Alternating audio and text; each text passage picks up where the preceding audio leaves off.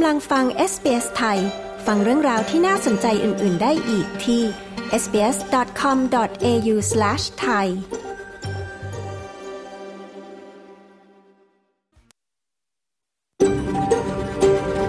SBS A world of difference You're with SBS Thai on mobile, online and on radio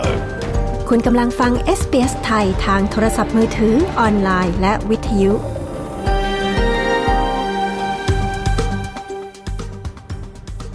เราขอแสดงความขอบคุณเจ้าของดั้งเดิม ของดินแดนที่เรากำลังออกอากาศในวันนี้ SBS ไทยขอแสดงความเคารพ ต่อชาวเวอรันเจรี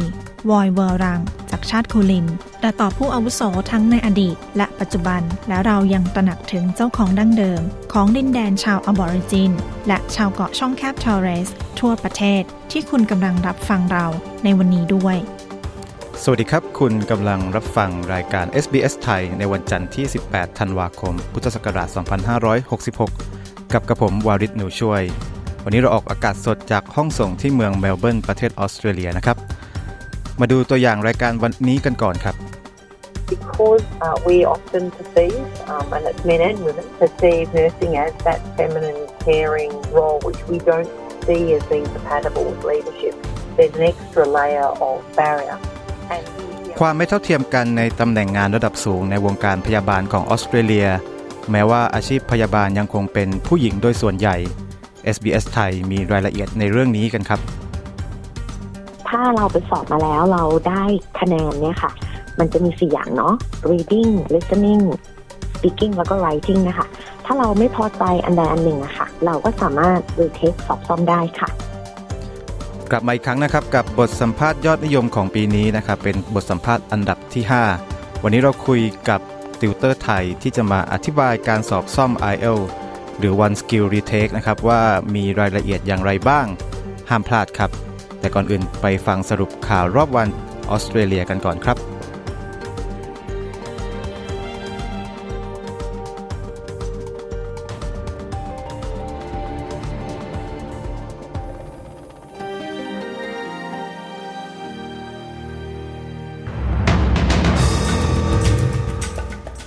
คนติดอยู่บนหลังคาโรงพยาบาลจากเหตุน้ำท่วมในควีนสแลนด์ ออสเตรเลียมีสถิติการเสียชีวิตบนท้องถนนสูงสุดในรอบ 5 ปี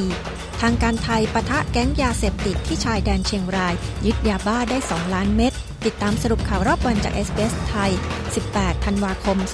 2566 กับดิฉัน ปริสุทธ์สดใสค่ะ ประชาชนจำนวนหนึ่งในพื้นที่ทางเหนือสุดของรัฐควีนสแลนด์ต้องขึ้นไปอยู่บนหลังคาขณะรอความช่วยเหลือ เนื่องจากมีฝนตกลงมาอย่างหนัก จากพายุไซโคลนจัสเปอร์ ที่ขณะนี้อ่อนกำลังลงแล้ว ทางการได้ส่งกองทัพเรือเข้าไปช่วยเหลือประชาชนในเมืองแคนส์ขณะฝนยังคงตกหนักต่อเนื่องตลอดวันจันทร์ และคาดว่าจะมีไปจนถึงวันอังคาร โดยบางพื้นที่มีน้ำท่วมสูงกว่า 1 เมตร และระดับน้ำคาดว่าจะสูงกว่าสถิติน้ำท่วมสูงสุดเมื่อปี 1977 มีเด็กคนหนึ่งรวมอยู่ในกลุ่มประชาชนที่ติดอยู่บนหลังคาจากเหตุน้ำท่วม เนื่องจากพายุจัสเปอร์ในพื้นที่ห่างไกลทางตอนเหนือของควีนสแลนด์ด้วย เด็กคนดังกล่าวอายุ 7 ปี และรอความช่วยเหลืออยู่บนหลังคา พร้อมด้วยผู้ใหญ่และเจ้าหน้าที่ด้านสุขภาพอีก 8 คน บนหลังคาของโรงพยาบาลทางเหนือของเมืองแคนส์ ออสเตรเลียมีสถิติการเสียชีวิตบนท้องถนนสูงสุดในรอบ 5 ปี โดยมีผู้คน 1,253 ราย เสียชีวิตบนท้องถนนในออสเตรเลียในช่วง 12 เดือนที่ผ่านมา ซึ่งสูงขึ้นกว่าปีที่แล้ว 6.3%และสูงสุดนับตั้งแต่เดือนมีนาคมปี 2018 รัฐเซาท์ออสเตรเลียเป็นรัฐที่มีอุบัติเหตุที่ฆ่าชีวิตผู้คน เพิ่มขึ้นสูงสุด รองลงมาคือรัฐนิวเซาท์เวลส์อันดับ 2 และรัฐวิกตอเรียอันดับ 3สมาคมยานยนต์แห่งออสเตรเลียเรียกร้องให้มีการเปิดเผยรายละเอียดของอุบัติเหตุเหล่านั้น ทั้งเรื่องคุณภาพถนนและสาเหตุการเกิดอุบัติเหตุ เพื่อให้ทุกฝ่ายสามารถช่วยกันลดจำนวนอุบัติเหตุเหล่านี้ลงกองทัพอิสราเอลเผยว่ากองทัพได้ค้นพบอุโมงค์ใต้ดินขนาดใหญ่ที่กลุ่มฮามาสใช้ โดยเปิดเผยในวิดีโอว่าทางเข้าอุโมงค์ดังกล่าว ซ่อนอยู่ในห้องนอนของเด็กอุโมงค์ที่ว่าเป็นเส้นทางมาจากพื้นที่จาบาเลียทางเหนือของกาซาขณะเดียวกันระหว่างการเดินทางเยือนอิสราเอลและเวสต์แบงก์รัฐมนตรีด้านการต่างประเทศของฝรั่งเศสแคทเธรีน โคลอนนาเรียกร้องให้มีการหยุดยิงทันที เธอกล่าวว่ามีพลเมืองจำนวนมากเกินไปแล้วที่ถูกสังหาร จึงจำเป็นจะต้องร่วมมือกันหาทางออกทางการเมือง โดยเฉพาะกิจไทยปะทะแก๊งยาเสพติดที่ชายแดนเชียงราย ยึดยาบ้าได้ 2 ล้านเม็ด เมื่อคืนวันที่ 16 ธันวาคม หน่วยเฉพาะกิจทัพเจ้าตากปะทะกับขบวนการลำเลียงยาเสพติดบริเวณ ชายแดนอำเภอแม่ฟ้าหลวงจังหวัดเชียงราย มีการยิงปะทะกันส่งผลให้ฝ่ายตรงข้ามเสียชีวิต 15 ราย ยึดยาบ้าได้กว่า 2 ล้านเม็ด พลตำรวจโทพานุรักษ์หลักบุญ ผู้ช่วยผู้บัญชาการตำรวจแห่งชาติเผยว่า ยาบ้ากว่าร้อยละ 50 ที่ลักลอบเข้าไทย ถูกนำมาทางชายแดนจังหวัดเชียงรายและจังหวัดเชียงใหม่ ซึ่งรัฐมนตรีว่าการกระทรวงยุติธรรมได้ประกาศให้พื้นที่ดังกล่าว เป็นเขตควบคุมและสกัดกั้นยาเสพติด รวมทั้งสารตั้งต้นและเคมีพันไม่ให้เข้ามาในพื้นที่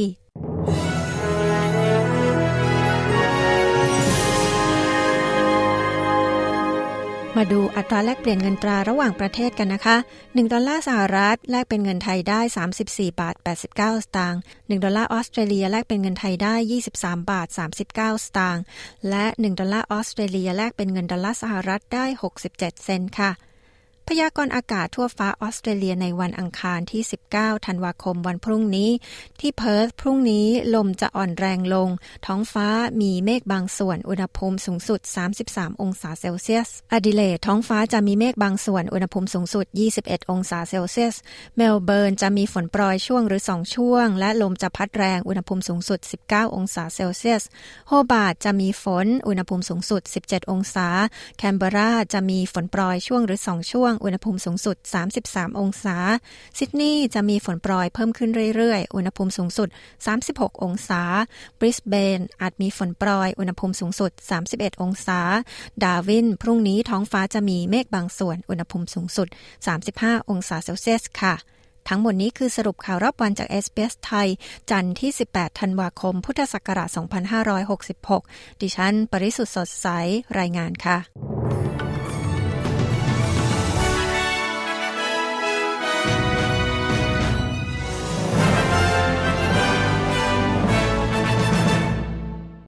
คุณกำลังอยู่กับ SBS ไทย ในออสเตรเลีย อาชีพพยาบาลยังคงเป็นผู้หญิงโดยส่วนใหญ่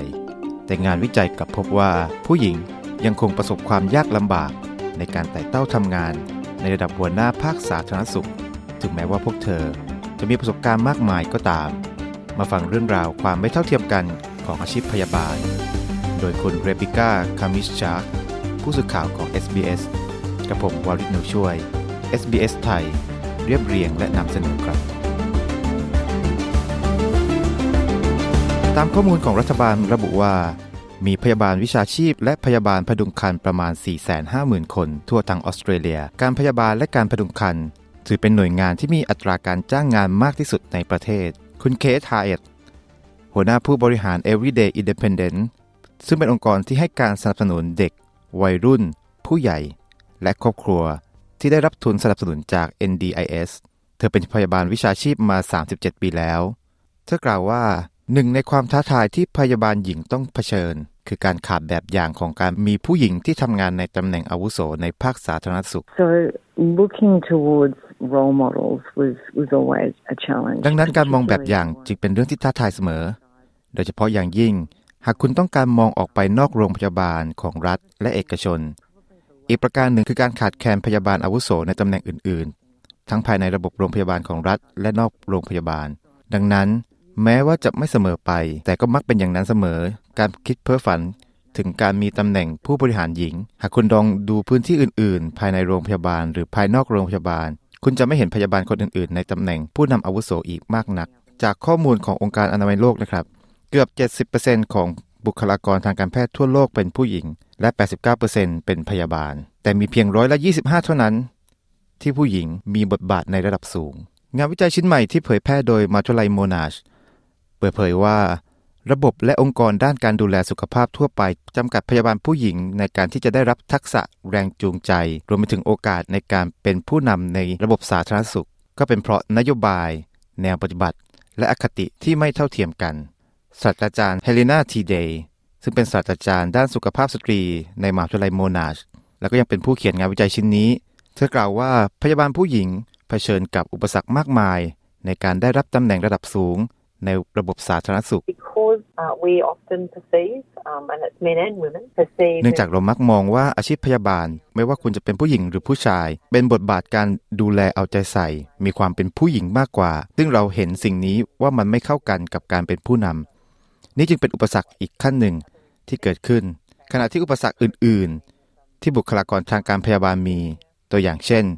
หลายคนอพยพมาอยู่ออสเตรเลีย มีภูมิหลังทางวัฒนธรรมที่แตกต่างกัน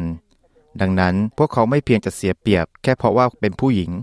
แต่ยังเสียเปรียบ เพราะว่าพวกเขาเป็นพยาบาล และเหล่านี้ยังมีอุปสรรคอื่น ๆ อีกเพิ่มเติมสำหรับคุณไฮแอ ซึ่งเคยดำรงตำแหน่งผู้นำอาวุโสหลายตำแหน่งในอาชีพของเธอ I think there's, there's there are a lot of nurses who don't necessarily ปัญหาสำคัญอีกประการหนึ่งก็คือ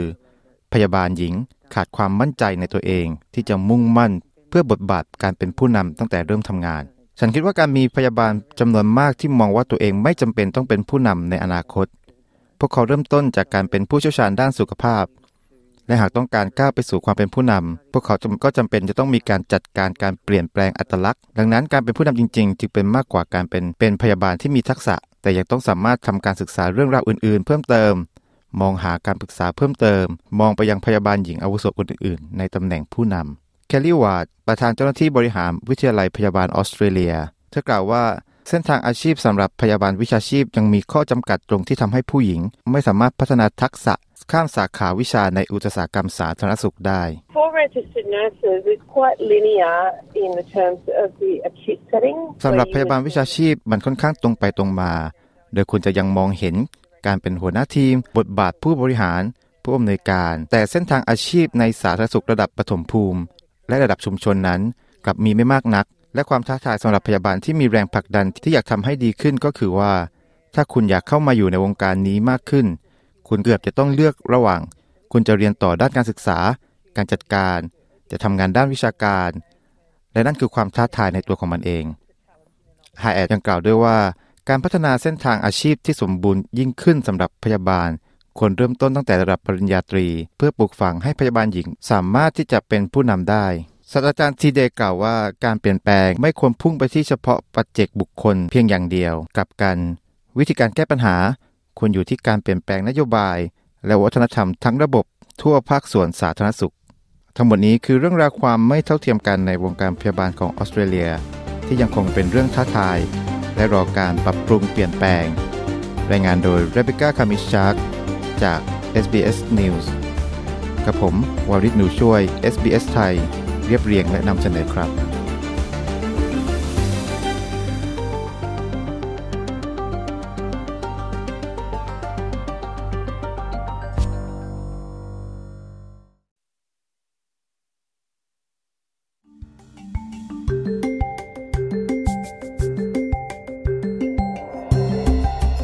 การเรียนภาษาอังกฤษเปลี่ยนชีวิตคุณได้ คุณรู้หรือไม่ว่าคุณสามารถพัฒนาทักษะภาษาอังกฤษ และเรียนรู้วัฒนธรรมออสเตรเลียได้พร้อม ๆ กัน พอดแคสต์ SBS Learn English จะทำให้คุณมีความมั่นใจ ในการใช้สำนวนภาษาอังกฤษแบบออสเตรเลียในชีวิตประจำวันมากขึ้น แต่ละตอนความยาวประมาณ 10 นาที จึงเข้ากับวันของคุณได้อย่างง่ายดาย และคุณจะรักการเรียนรู้ไปกับ SBS Learn English ฟังได้จากทุกช่องทางที่คุณรับฟังพอดแคสต์ของคุณ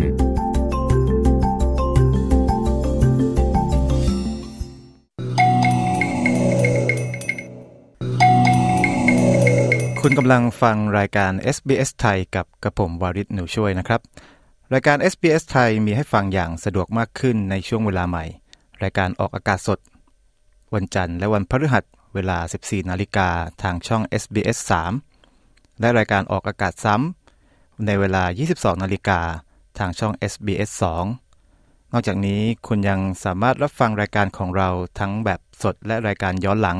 ได้แล้วที่เว็บไซต์ sbs com.au/thai และทาง SBS Audio App สำหรับผู้ที่รับฟังเราทางพอดแคสต์ก็สามารถรับฟังได้ตามปกติในช่องทางที่คุณรับฟังพอดแคสต์ของคุณนะครับ ตอนนี้เราไปฟังข่าวสายตรงจากประเทศไทยกันก่อนครับ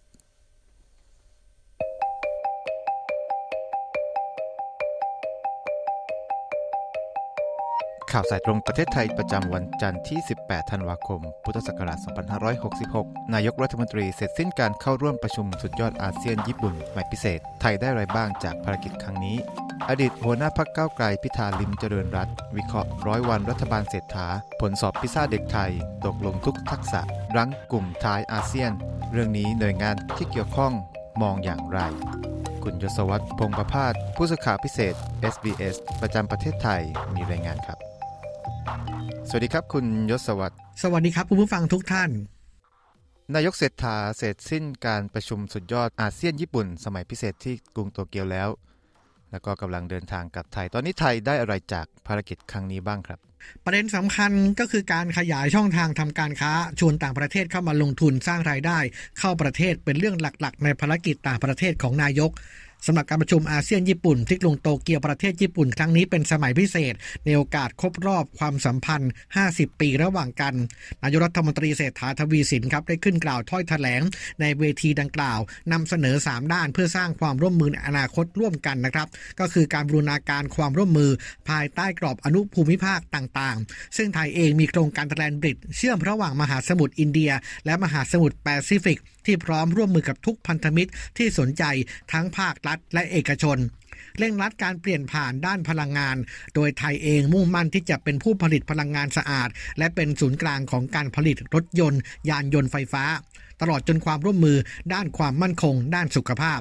ขณะที่สถานการณ์ความขัดแย้งทางภูมิรัฐศาสตร์ ไม่ว่าจะเป็นในพื้นที่ตะวันออกกลาง สงครามในยูเครนทำให้อาเซียนกับญี่ปุ่นจะต้องกระชับความร่วมมือกันมากขึ้น เพื่อจัดการกับความท้าทายต่างๆ ดังสุภาษิตที่ว่าการเดินกับมิตรในความมืดมิดยังดีกว่าการเดินลำพังในแสงสว่าง และการส่งเสริมความเป็นหุ้นส่วนแบบใจถึงใจ ก็หมายถึงแต่ละชาติจะต้องไว้เนื้อเชื่อใจกัน และสร้างความไว้เนื้อเชื่อใจในครั้งนี้ ส่งต่อให้กับคนรุ่นต่อๆไป ขณะที่สถานการณ์ในเมียนมาไทยในฐานะประเทศเพื่อนบ้าน ก็พร้อมช่วยเหลือเมียนมาให้ไปสู่สันติภาพ นอกจากการประชุมอาเซียนญี่ปุ่นแล้ว นายกรัฐมนตรียังได้มีโอกาสหารือกับผู้นำประเทศอาเซียน อย่างเช่น การหารือกับผู้นำเวียดนาม ซึ่งทั้งสองชาติต่างเป็นผู้ผลิตข้าวรายใหญ่ที่สุดในโลกจึงควรมาร่วมมือกันเพื่อให้เกษตรกรของทั้งสองชาติ มีฐานะที่ดีขึ้น ขณะที่การพูดคุยกับผู้นำของอินโดนีเซีย ทางอินโดสนใจโครงการแสดงบิดของประเทศไทย ที่จะมีนักลงทุนมาลงทุนนะครับส่วนการหารือทวิภาคีกับนายรัฐมนตรีญี่ปุ่น นายคิชิดะฟูมิโอ ไทยเองก็เพิ่งจะออกมาตรการยกเว้นวีซ่าให้กับนักธุรกิจญี่ปุ่นเข้าไทย เพื่อติดต่อธุรกิจระยะสั้น ก็เริ่มตั้งแต่ 1 มกราคมนี้จนถึงสิ้นปี 2569 หรือเป็นเวลา 3 ปีด้วยกัน โดยนายกรัฐมนตรีครับ หวังที่จะร่วมมือกับญี่ปุ่นในด้านซอฟต์พาวเวอร์อย่างเช่นเกมภาพยนตร์แอนิเมชันในโครงการ o t o p ด้วย ซึ่งได้แรงบันดาลใจจากโครงการของญี่ปุ่น o t o p ก็คือโครงการสินค้า 1 ตำบล 1 ผลิตภัณฑ์ของประเทศไทยนะครับ ตลอดจนความร่วมมือด้านต่างๆ นอกจากนี้ครับนายกรัฐมนตรียังมีโอกาสพบปะกับภาคเอกชน 8 บริษัทใหญ่ของญี่ปุ่น เพื่อดึงการลงทุนเข้าไทยเพิ่มขึ้นแปดรายที่ว่าก็ประกอบไปด้วยมิตซุยฮอนด้านิสสันมิตซูบิชิอีซูซูมาสด้าซูซูกิและก็โตโยต้านะครับ รัฐบาลเข้ามาบริหารประเทศ 3 เดือนแล้วล่าสุด อดีตหัวหน้าพักก้าวไกล คุณพิธาลิ้มเจริญรัตออกมาวิเคราะห์ร้อยวันการทำงานของรัฐบาลเศรษฐารายละเอียดเป็นอย่างไรบ้างครับนายพิธาลิ้มเจริญรัต แจกแจงการทำงานของรัฐบาลนายกรัฐมนตรีเศรษฐาทวีสิน บอกว่ามีทั้งที่ทำได้ดี ยังไม่ได้ทำแล้วก็โรเลเปลี่ยนไปเปลี่ยนมา อีกทั้งยังไม่มีรถแมพที่ชัดเจน โดยวิเคราะห์ผลงานรัฐบาลเป็น 5 ข้อครับ ข้อแรกก็คือสิ่งที่ทำได้ดีนะครับก็คือการช่วยเหลือตัวประกันชาวไทยในอิสราเอล การอนุมัติสินเชื่อคืนถิ่นให้กับกลุ่มแรงงานที่กลับจากอิสราเอล รวมถึงในเรื่องของการจัดหาวัคซีน HPV การแก้ไขปัญหานี้ในระบบและก็นอกระบบด้วย ข้อที่ 2 คือคิดไปทำไปเปลี่ยนไปเปลี่ยนมานะครับ ไม่ว่าจะเป็นเรื่องของที่มาของเงิน และผู้ที่ได้รับประโยชน์จากโครงการเงิน 10,000 บาทดิจิทัลวอลเล็ต ก็เปลี่ยนมาแล้ว 4 ครั้ง ก็มองว่าเป็นการใช้งบประมาณที่ลูกหลานต้องมาใช้ในอนาคตนะครับ เพราะว่าเป็นโครงการที่ต้องไปกู้เงินมาดำเนินโครงการ ลูกหลานก็ต้องใช้หนี้กันต่อไป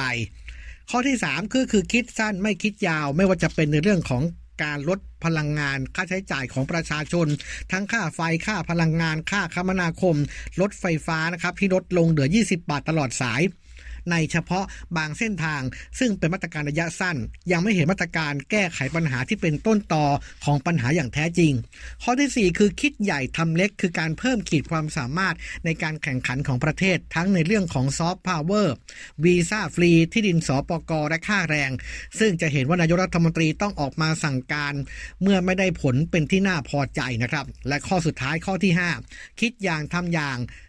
คุณพิธาบอกว่าส่วนใหญ่จะเป็นเรื่องของการเมือง อย่างเช่นของการแก้ไขรัฐธรรมนูญ สมัยที่แล้วในการยื่นแก้ไขรัฐธรรมนูญพรรคเพื่อไทยมีความคิด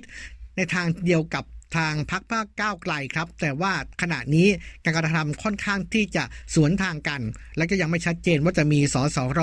ที่มาจากการเลือกตั้งทั้งหมดหรือไม่ รวมทั้งการปฏิรูปกองทัพด้วย ขณะเดียวกันคุณพิธาบอกว่า ปีหน้าก็คาดหวังว่ารัฐบาลจะมีแผนการทำงานที่ชัดเจน แล้วก็ควรที่จะศึกษารายละเอียดของโครงการที่จะทำให้ดีก่อนที่จะประกาศออกไป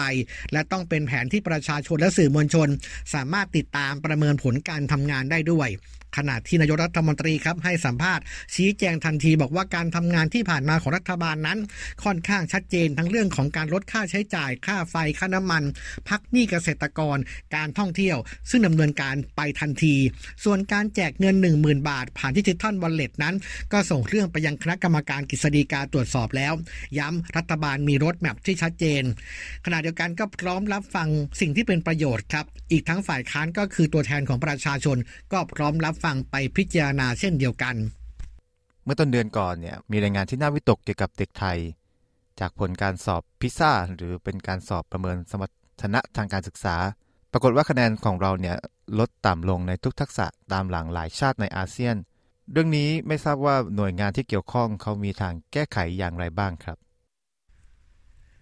PISA หรือว่าพิซซ่าเนี่ยนะครับ เป็นโปรแกรมประเมินสมรรถนะนักเรียนมาตรฐานสากล เน้นการประเมินสมรรถนะของนักเรียนอายุ 15 ปี เกี่ยวกับการใช้ความรู้และทักษะ ด้านการอ่าน คณิตศาสตร์ และวิทยาศาสตร์ มีมากกว่า 80 ประเทศที่เข้าร่วมโปรแกรมนี้ แต่ว่าล่าสุดผลการประเมินเด็กไทยกลับพบว่าต่ำสุดในรอบ 20 ปี ทุกทักษะลดลงนะครับแล้วก็อยู่ในอันดับ 5 ของอาเซียนรองจากสิงคโปร์เวียดนามบรูไนและมาเลเซีย เรื่องนี้ครับทางสถาบันวิจัยเพื่อการพัฒนาประเทศไทย หรือว่า TDRI แถลงต่อประเด็นนี้ครับ ชี้ว่าผลสอบของพิซซ่า ส่งสัญญาณเตือนระบบการศึกษาของไทย มีปัญหาทำคนไทยไม่พร้อมรับมือกับโรคที่เปลี่ยนแปลงไทยเองลงทุนเรื่องการศึกษาที่สูง แต่ได้ผลลัพธ์ต่ำซึ่งสาเหตุหลักๆ มาจาก 2 สาเหตุด้วยกันก็คือ การศึกษาไทย ไม่เข้มแข็งเพราะว่าหลักสูตรของไทยล้าสมัย ไม่มุ่งให้เด็กนำความรู้ไปใช้ในชีวิตจริง เน้นการท่องจำเป็นหลัก แล้วก็อีกประเด็นหนึ่งคือหลายโรงเรียนครับ ยังขาดแคลนครู และอีกทั้งครูต้องแบกรับงานธุรการที่นอกเหนือไปจากการสอนทำให้ไม่สามารถไปมุ่งเน้น การสอนได้เต็มที่ ส่วนข้อเสนอ ในการปรับการศึกษาไทยก็คือต้องยกเครื่องใหม่ทั้งหมด ปรับใหญ่ทั้งระบบ ระยะแรกก็คือการลดภาระงานที่ไม่เกี่ยวข้องกับการสอนของครู ระยะที่ 2 ปรับหลักสูตรการศึกษาให้เสร็จสิ้นภายใน 3 ปี หรือภายในวาระของรัฐบาลชุดนี้ ระยะที่ 3 แต่ต้องใช้เวลานานหน่อยครับ อาจจะเข้าไปปรับโครงสร้างของโรงเรียน อาจจะมีการควบรวมโรงเรียนขนาดเล็ก และก็พัฒนาเครือข่ายโรงเรียนที่อยู่ใกล้กัน ให้มีประสิทธิภาพมากกว่านี้ครับ โดยการใช้ทรัพยากร และการเรียนการสอนให้มีประสิทธิภาพครับยศวัตรพงประพาสรายงานข่าวสำหรับ SBS ไทยจากกรุงเทพมหานคร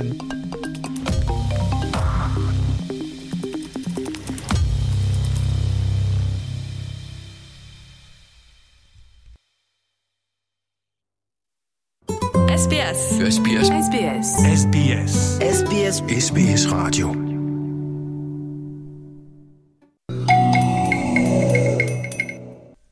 ุณผู้ฟังกำลังอยู่กับรายการ SBS ไทยนะครับ กับกระผมวาริศหนูช่วย วันนี้ SBS ไทยเรายังมีบทสัมภาษณ์ยอดนิยมนะครับ ตลอดทั้งปี 2566จำนวน 5 เรื่องด้วยกันโดยโดยตั้งแต่ 6 โมงเย็นของวันนี้เป็นต้นไปนะครับ คุณผู้ฟังก็สามารถเข้า กลับไปฟังย้อนหลังเรื่องราวน่าสนใจทั้ง 5 เรื่องได้นะครับ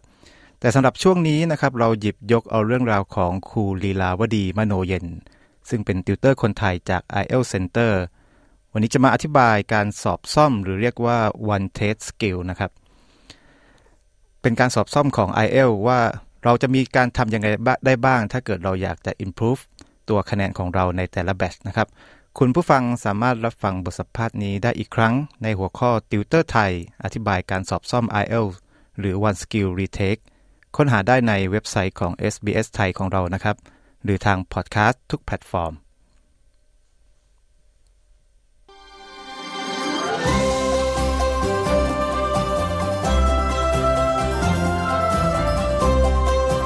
เรื่องยอดฮิตอันดับ 5 ของปี 2023 ติวเตอร์ไทยอธิบายการสอบซ่อม IELTS หรือที่เรียกว่า One Skill Retake ค่ะ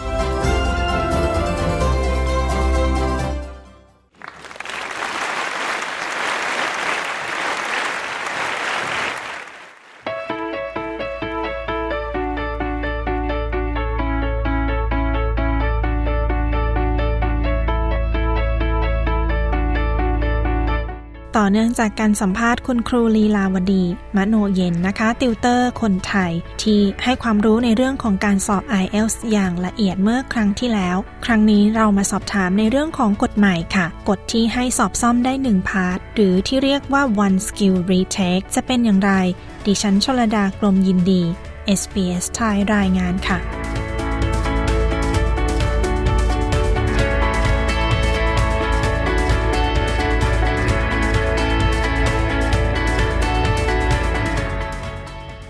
ค่ะหลังจากที่เราได้สัมภาษณ์คุณครูลีลาวดีมโนเย็นไปนะคะ เมื่อครั้งที่แล้วถึงการสอบ IELTS วันนี้เราจะมาพูดคุยในเรื่องของการสอบซ่อม หรือที่เรียกว่า one skill retake นะคะ ที่ทาง IELTS เพิ่งออกกฎมาใหม่ คุณครูลีลาช่วยอธิบายหน่อยได้ไหมคะว่า กฎใหม่นี้คืออะไรยังไงคะค่ะก็คือว่าถ้าเราไปสอบมาแล้วเราได้คะแนนเนี่ยค่ะ มันจะมีสี่อย่างเนาะ reading listening speaking แล้วก็ writing นะคะ ถ้าเราไม่พอใจอันใดอันหนึ่งอะคะ่ะเราก็สามารถ retake สอบซ่อมได้ค่ะเมื่อปลายปีที่แล้วนะคะ จนกระทั่งมาถึงประมาณสัปดาห์ที่ผ่านมาเองค่ะ ก็มีการทดลองใช้เนาะที่เมลเบิร์นออสเตรเลียนะคะ สาขา Queen Street ค่ะ ก็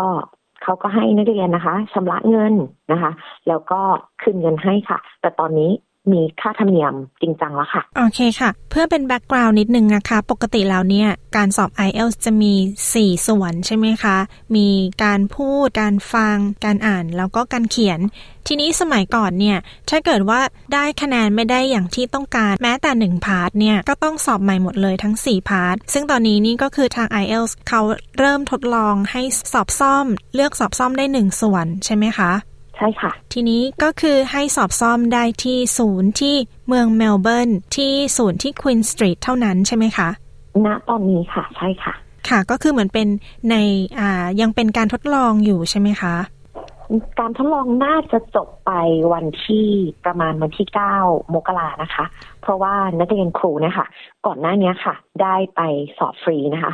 สอบฟรีหมายถึงว่าเขาให้เราชำระเงินนะคะ 263.07 ดอลเนี่ยนะคะ แล้วเขาก็เขียนว่าอ่ามให้เราจ่ายมาก่อนเนาะ แล้วเดี๋ยวเขาจะคืนเงินที่เราจ่ายค่าธรรมเนียมไปเนี่ยค่ะ คืนเงินอ่านมาทีหลังค่ะ สรุปว่าช่วงทดลองเนี่ยค่ะ เมื่อธันวาจนกระทั่งถึงต้นปีเนี่ยค่ะ ฟรีค่ะ แต่ก็คือว่า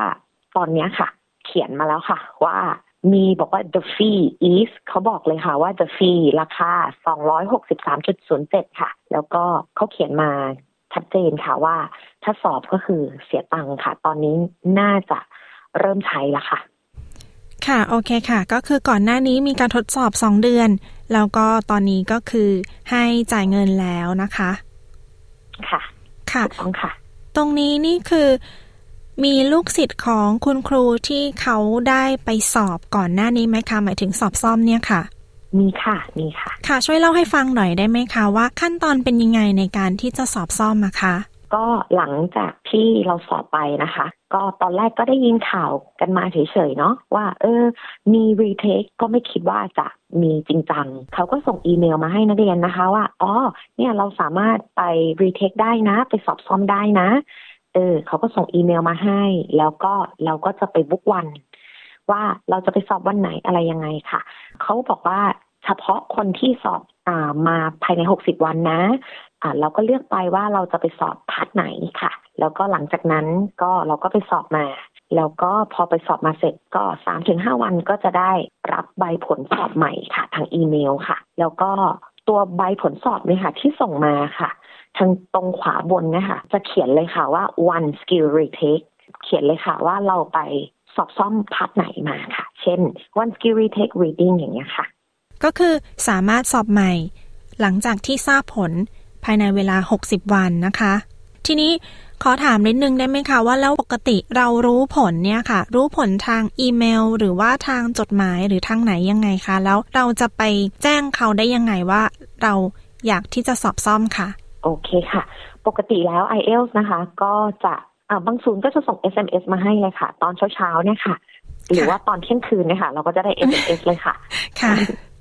ก็จะตึ้งขึ้นมาเลยค่ะว่าเราได้คะแนนเท่าไหร่นะคะ แล้วก็ใน SMS เนี่ยค่ะ ก็จะมีลิงก์แล้วก็กดเข้าไปค่ะ มันก็จะเป็นอีเมลว่าอุ้ยเราได้คะแนนเท่าไหร่อะไรยังไงนะ เราก็จะ ได้รับ SMS และหรืออีเมลใช่ไหมคะ แล้วหลังจากนั้นค่ะ เราก็จะได้ใบผลสอบค่ะ เขาเรียกว่า TRF form เนี่ยค่ะก็จะส่งมาที่บ้านนะคะ แล้วก็เราก็จะสามารถดูได้ว่าอ๋อเราตกพัดไหน หรือว่าเราสอบผ่านหมดอะไรอย่างเงี้ยค่ะก็คือถ้าเกิดว่าประสงค์อยากที่จะสอบ one skill retake เนี่ยนะคะ ก็คือสามารถกดได้ทางอีเมลใช่ไหมคะ อ๋อค่ะ คุณคุณลืมบอกไปค่ะว่า ในอีเมลเนี่ยนะคะ เขาก็อ่าในพอเราเข้าไปทางลิงก์นะคะ ในใส่พาสปอร์ตเราใส่ชื่อประจำตัวผู้สอบเนี่ยค่ะ ก็จะเข้าไปเราก็เห็นคะแนนเราเนาะว่าอ๋อ overall เราได้หกจุดห้านะ listening เราได้เท่าไหร่ reading writing speaking แต่ละส่วนเนี่ยค่ะ ข้างบน listening reading writing speaking เขาจะเขียนข้างบนเลยค่ะว่า retake แล้วก็กดเข้าไปได้เลยค่ะ ว่าเราจะ retake part ไหน ใช่ค่ะ อืม โอเคค่ะ แต่ว่าณตอนนี้นี่คือมีแค่ที่ Queen Street Melbourne ที่รัฐอื่นหรือว่าที่ประเทศไทยนี่มีหรือยังคะ ตอนนี้ต้องขออัปเดตคุณเชอรี่อีกทีหนึ่งค่ะ เพราะว่าอ่าตอนแรกมีที่ Queen Street ที่เมลเบิร์นออสเตรเลียอย่างเดียวค่ะ แต่ตอนนี้ครูว่าน่าจะนะคะ น่าจะเริ่มกระจายหลาย ๆ ศูนย์ในออสเตรเลียแล้วค่ะ แต่ที่ไทยน่าจะยังไม่มีค่ะ อืม ก็คืออ่า ผู้ที่สอบอยู่ในออสเตรเลียเนี่ยมีแนวโน้มที่น่าจะสามารถ retake ได้แล้ว แล้วคือก่อนหน้านี้ช่วงทดลองนี่เขาทดลองแค่ที่เมืองเมลเบิร์นนะคะ ค่ะ แล้วตอนนี้ค่ะ ก็ที่เมลเบิร์นเนี่ยค่ะ ให้ retake ได้แล้วค่ะ ที่ Queen Street นะคะส่งอีเมลมาให้นักเรียนค่ะ แล้วนักเรียนก็สามารถกด retake ได้ละค่ะ แล้วก็เสียค่าธรรมเนียมแล้วค่ะ ตอนนี้ โอเคค่ะ แล้วเวลาที่ retake เนี่ยค่ะ คือต้อง retake ยังไงคะต้องกลับไปที่ศูนย์ หรือว่าสามารถทำได้ออนไลน์ค่ะ เราก็จะกด retake ไป แล้วก็เขาก็จะบอกเราว่า เอ้ย เราจะไป retake วันไหนอะไรยังไง แล้วเราก็จะกลับไปที่ศูนย์ไปสอบที่ศูนย์ค่ะ ก็คือทาง IELTS เขาจะบอกมาว่า จะให้ไปที่ศูนย์ไหนตามรายละเอียดหลังจากที่เรายื่นความประสงค์ขอที่จะสอบซ่อมหรือว่า retake ไป แล้วอย่างนี้คนที่เมืองไทยนะคะ เขาจะสามารถมีโอกาสตรงนี้ไหมคะ เราจะรู้ได้ยังไงคะ เผื่อว่ามีคนที่เมืองไทยฟังเราอยู่ค่ะ นักเรียนที่ไทยสนใจมาก ๆ เลยค่ะ เรื่องนี้มีติดตามหน้าเพจลูกเพจเนี่ยเต็มเลยค่ะ ณเวลานี้นะคะ จะมีที่ออสเตรเลียที่ Queen Street ค่ะ ที่ครู confirm ได้นะคะ คุณกำลังฟังบทสัมภาษณ์รายละเอียดการสอบซ่อม ที่เรียกว่า one skill retake ของการสอบ IELTS จากคุณครูลีลาวดี มโนเย็น ติวเตอร์คนไทย กับดิฉันชลดากรมยินดี SBS ไทยค่ะ แล้วตรงนี้ในส่วนของคะแนนล่ะคะ คะแนนที่ได้ใหม่ คือมันจะไปรวมกับคะแนนในส่วนอื่น ๆ ได้ยังไงคะ มันจะเป็นแบบอัตโนมัติให้เราเลย หรือว่าเราต้องนำผลทั้งสองอันเนี่ย ไปยื่นคะโอเคค่ะ สมมุติเราได้ใบผลเก่าใช่ไหมคะเขาเขียนมาในอีเมลเลยค่ะว่าใบผลเก่าอะค่ะ ก็ยัง valid อยู่ค่ะ ดังนั้นถ้าเราไปสอบ retake สมมุติเราไปสอบ writing มา เราได้อ่า6.5 แล้วเราไปสอบรีเทคมาสมมติคะแนนมันเปลี่ยนค่ะ คะแนนเราก็จะได้ใบผลสอบใหม่มาค่ะ แล้วสมมติคะแนนเราเพิ่ม overall เราก็จะเพิ่มค่ะ สมมติถ้าคะแนนเราลด overall เราก็จะลดค่ะ ดังนั้นเราจะได้ของ test report form เลยค่ะอ๋อโอเคค่ะ ก็คือถ้าเกิดว่าได้อันใหม่แล้วคือข้อมูลเราก็ต้องนำไปทั้งสองอันนะคะ ใช่ค่ะ ใช้ได้ทั้งคู่เลยค่ะ ได้ทั้งสองใบเลยค่ะ อ๋อโอเคค่ะ แล้วทีนี้ในส่วนของคะแนนใหม่เนี่ยค่ะ พอดีว่ามันจะมีในเรื่องของความที่บางคนยังไม่เข้าใจว่าคะแนน IELTS เนี่ยมีอายุอยู่ได้นานขนาดไหนคะ อายุนะคะ ก็คือว่าสมมติถ้าเราจะไปเรียนต่อ ถ้าเรียนต่อเนี่ยสองปีค่ะ ส่วนมากมหาลัยอะค่ะ ก็จะบอกว่าไม่เกินสองปีนะ แต่ถ้ายื่นวีซ่าทางอิมิเกรชันก็จะรับอ่าภายในสามปีค่ะ ในใบผลสอบอะค่ะ มันจะไม่มีเขียนนะคะว่า เราอ่าหมดอายุอะไรยังไง แต่เราจะนับตั้งแต่แบบเออที่ใบมันออกมานะคะ แล้วก็คือแล้วแต่มหาลัยด้วยค่ะ บางมหาลัยก็ในช่วงโควิดก็อรุ่มอร่วยค่ะ ว่า เออสามปีก็ได้นะอะไรอย่างเงี้ยค่ะสรุปว่าถ้าเรียนนะคะ ก็สองปี แต่ถ้ายื่นวีซ่าจะสามปีค่ะ ก็คือว่าตัวคะแนนจริง ๆ เนี่ยไม่ได้มีอายุแต่ว่าคนที่เราจะต้องเอาคะแนนไปยื่น หรือคนที่ให้ข้อกำหนดกับเราว่าเราจะต้องเอาคะแนนภาษาอังกฤษไปยื่นเนี่ย เขาจะกำหนดว่าจะต้องสอบภายในเวลา 1 2 3 ปีอะไรอย่างนี้นะคะ แล้วคุณครูคิดว่า ไอการสอบซ่อมหรือว่า one skill retake นี่เป็นผลดีหรือเป็นผลเสียกับคนที่สอบอะไรยังไงบ้างคะ อืมครูว่าเป็นผลดีมาก ๆ ค่ะ ต่อผู้สอบค่ะค่ะ เพราะว่าให้โอกาสผู้สอบนะคะ เหมือนให้โอกาสได้แก้ตัวค่ะ เฉพาะบางจุดเท่านั้นที่เราแบบทำไม่ได้อย่างเงี้ยค่ะ ก็คือว่าเราจะไม่ต้องสอบใหม่ทั้งหมด เวลาการเตรียมตัวเราก็น้อยลงค่ะ เพราะว่าแต่ก่อนนะคะ คนที่ไปสอบก็จะต้อง สมมติตกจุดหนึ่งก็จะต้องไปสอบใหม่ทั้งหมด ซึ่งเสียดายทั้งเงินแล้วก็เสียเวลาค่ะ แต่น่าเสียดายค่ะ IELTS One Skill Retake เนี่ยค่ะ ใช้ไม่ได้กับทุกวีซ่านะคะ ก็คือว่าอ๋อวีซ่าวีซ่าที่เขาไม่ยอมรับ One Skill Retake ก็คือ 482นะคะก็คือเป็น working visa เนาะแล้วก็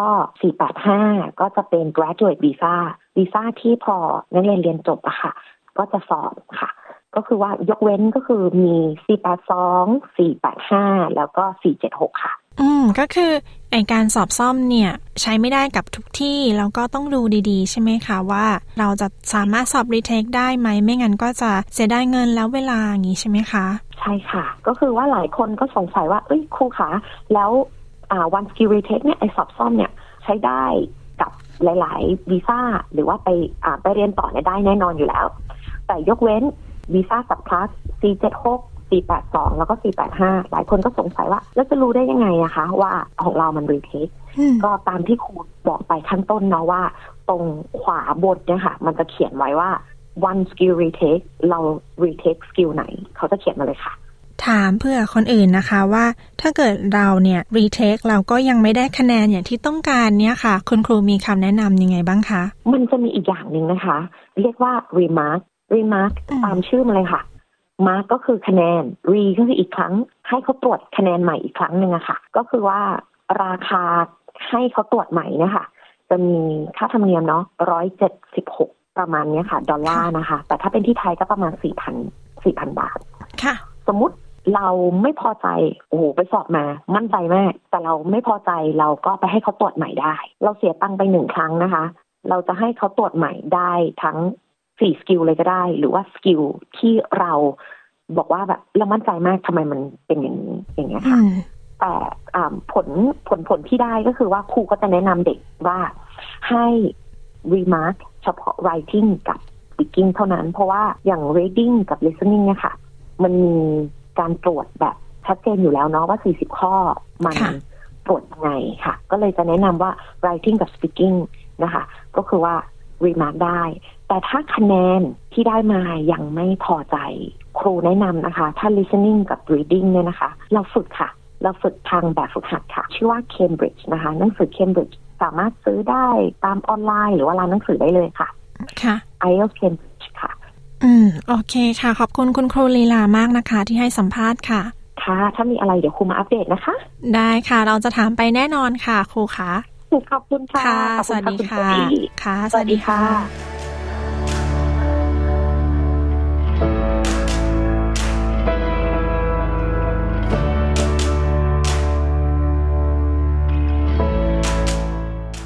ที่จบไปนั้นคือบทสัมภาษณ์ติวเตอร์คนไทยนะคะ ครูลีลาวดี มโนเย็น กับการอัปเดตการสอบซ่อมได้ 1 part หรือ one skill retake ของการสอบ IELTS ค่ะ ครูลีลาเคยให้สัมภาษณ์กับเราไว้ก่อนหน้านี้นะคะ ในเรื่องของรายละเอียดการสอบ IELTS รวมถึงแนะนำเคล็ดลับ สามารถหาฟังได้ในหัวข้อติวเตอร์ไทย อธิบายการสอบ IELTS โดยละเอียด เผยเคล็ดลับทำคะแนน สามารถหาฟังได้ที่เว็บไซต์ของเราหรือตามพอดแคสต์แพลตฟอร์มทุกที่ค่ะ ดิฉันชลดากรมยินดี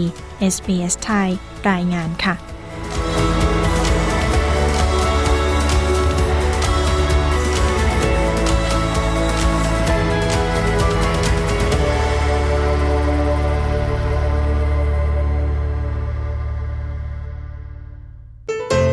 คุณกำลังฟัง SBS Thai You're listening to SBS Thai หากคุณชอบฟังรายการ SBS ไทย มาพูดคุยกันต่อบน Facebook ของเรา กดไลค์และแบ่งปันความคิดเห็นของคุณบน Facebook SBS ไทย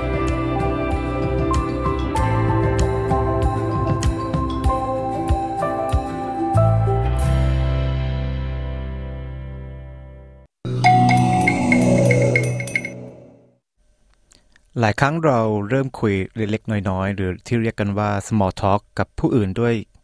สภาพภูมิอากาศ สภาพอากาศที่เป็นอยู่ ก็อาจจะช่วยทำให้บทสนทนาไปต่อได้ มาฟังบทสนทนาภาษาอังกฤษเรื่องสภาพอากาศที่นำไปใช้ มาฟังเรียนภาษาอังกฤษกับ SBS เรื่องนี้แบบเต็มๆได้ในตอนที่ 44 คุยเรื่องอากาศแปรปรวน หาฟังได้ทางเว็บไซต์ของ SBS ไทยครับ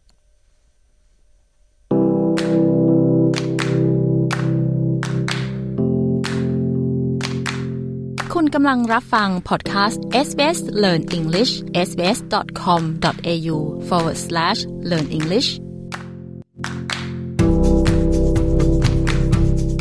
สวัสดีค่ะ คุณกำลังรับฟัง SBS Learn English ค่ะ ในตอนนี้เป็นตอนที่ 44 ซึ่งเราจะมาเรียนรู้เกี่ยวกับการเริ่มต้นบทสนทนา เกี่ยวกับสภาพอากาศที่รุนแรง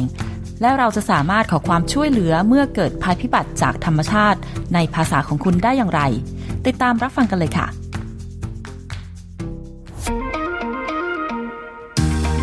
Learning English helps me to talk about weather. My name is Josipa, and I use small talk about weather as an icebreaker all the time. An icebreaker is something that we say or use to start a conversation. Any topic can be used as an icebreaker, but the most common one is weather. Now, I'm sure you have noticed that there has been a lot of talk in the news about climate change and weather related problems. So, in this episode, we are going to practice small talk about extreme weather. Small talk is casual conversation about everyday topics that are not likely to cause disagreements. Small talk is one of the best things to learn when you're learning English. It helps you start conversations and gives you more opportunities to practice. Alright, so let's picture an extremely hot summer day. The sun is shining brightly in the sky, and the beach seems like the perfect place to be. At a bus stop, Alan is waiting for a bus when Claire arrives. It's a scorcher, isn't it? Oh, I know. I feel like I'm melting. It's been over a week. When are we going to get a break? Who knows? The forecast says this will be the hottest summer on record. Really? I hope we don't have any bushfires. Bushfires. That's a word we often hear in Australia. But first, let's go back to the beginning of the conversation when Claire mentioned It's a scorcher, isn't it? It's a scorcher is an informal expression that we can use to describe an extremely hot day. There are many other expressions we can use to say the same thing. I'll give you more examples later, but let's go through the phrases we heard in the dialogue first. Alan said, I feel like I'm melting. Have you ever been so hot you have felt like you are melting?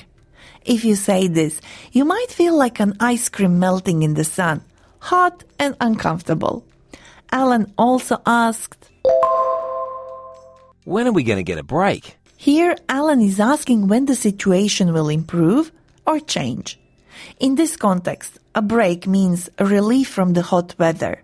a period of cooler temperatures or more comfortable conditions. The forecast says this will be the hottest summer on record. A forecast is a prediction or estimation about what is likely to happen in the future. Here, Claire is talking about a weather forecast. In Australia, the weather forecast is provided by the Bureau of Meteorology, sometimes known as the Bureau or BOM, BOM. You might hear people saying, What does the BOM say? Which just means, What is the weather forecast? The forecast says this will be the hottest summer on record. And on record refers to historical data or information that has been collected and documented over time. So the hottest summer on record means that it will be the warmest summer ever recorded in history. I hope we don't have any bushfires. Bushfires, also called wildfires or forest fires, are uncontrollable fires in nature like forests, grasslands, and wild areas. They can be extremely dangerous and cause a lot of damage. On our website, sbs.com.au slash learn English, you can find more phrases and practice your listening and understanding skills with our quiz. You can also find us on Facebook. We are SBS Learn English.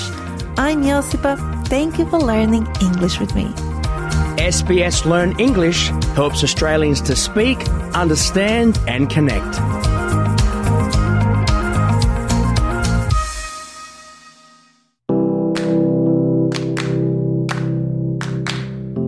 ที่ผ่านไปคือพอดแคสต์ SBS Learn English ค่ะ ฟังตอนอื่น ๆ ในพอดแคสต์นี้ได้ที่ sbs.com.au forward slash learn english หรือฟังเรื่องราวอื่น ๆ ที่น่าสนใจของ SBS ไทยได้ที่เว็บไซต์ sbs.com.au forward slash thai ค่ะ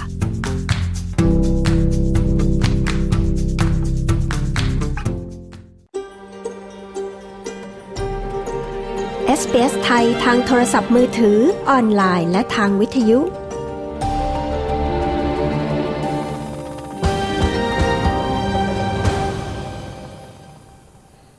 คุณผู้ฟังครับ รายการ SBS ไทยวันนี้ก็หมดเวลาลงแล้วนะครับ กระผมและทีมงานในห้องส่ง ต้องขอลาคุณผู้ฟังไปก่อน แล้วมาพบกันใหม่ทุกวันจันทร์ และวันพฤหัสบดี ในรายการสดเวลา 14 นาฬิกา ส่วนรายการย้อนหลังเวลา 22 นาฬิกา ตามเวลาของเมืองซิดนีย์และเมลเบิร์น หรือจะฟังทางพอดแคสต์ได้ทุกแพลตฟอร์ม หรือผ่านทางเว็บไซต์ sbsthai.com.au/thai ได้ทุกเวลานะวันนี้อย่าลืมนะครับว่าเรา SBS ไทยของเรานะครับ มีบทสัมภาษณ์ยอดนิยม 5 ชิ้นตลอดทั้งปี 2566 นะครับ ซึ่งเราจะทำการปล่อยทั้ง 5 ชิ้น ภายในวันนี้ตอนเย็นนะครับ ช่วง 6 โมงเย็นเป็นต้นไปนะฮะซึ่งคุณผู้ฟังก็สามารถรับฟังบทสัมภาษณ์เหล่านี้นะครับ ได้ในทางพอดแคสต์ทุกแพลตฟอร์มนะครับ หรือจะเป็นทาง SBS ไทย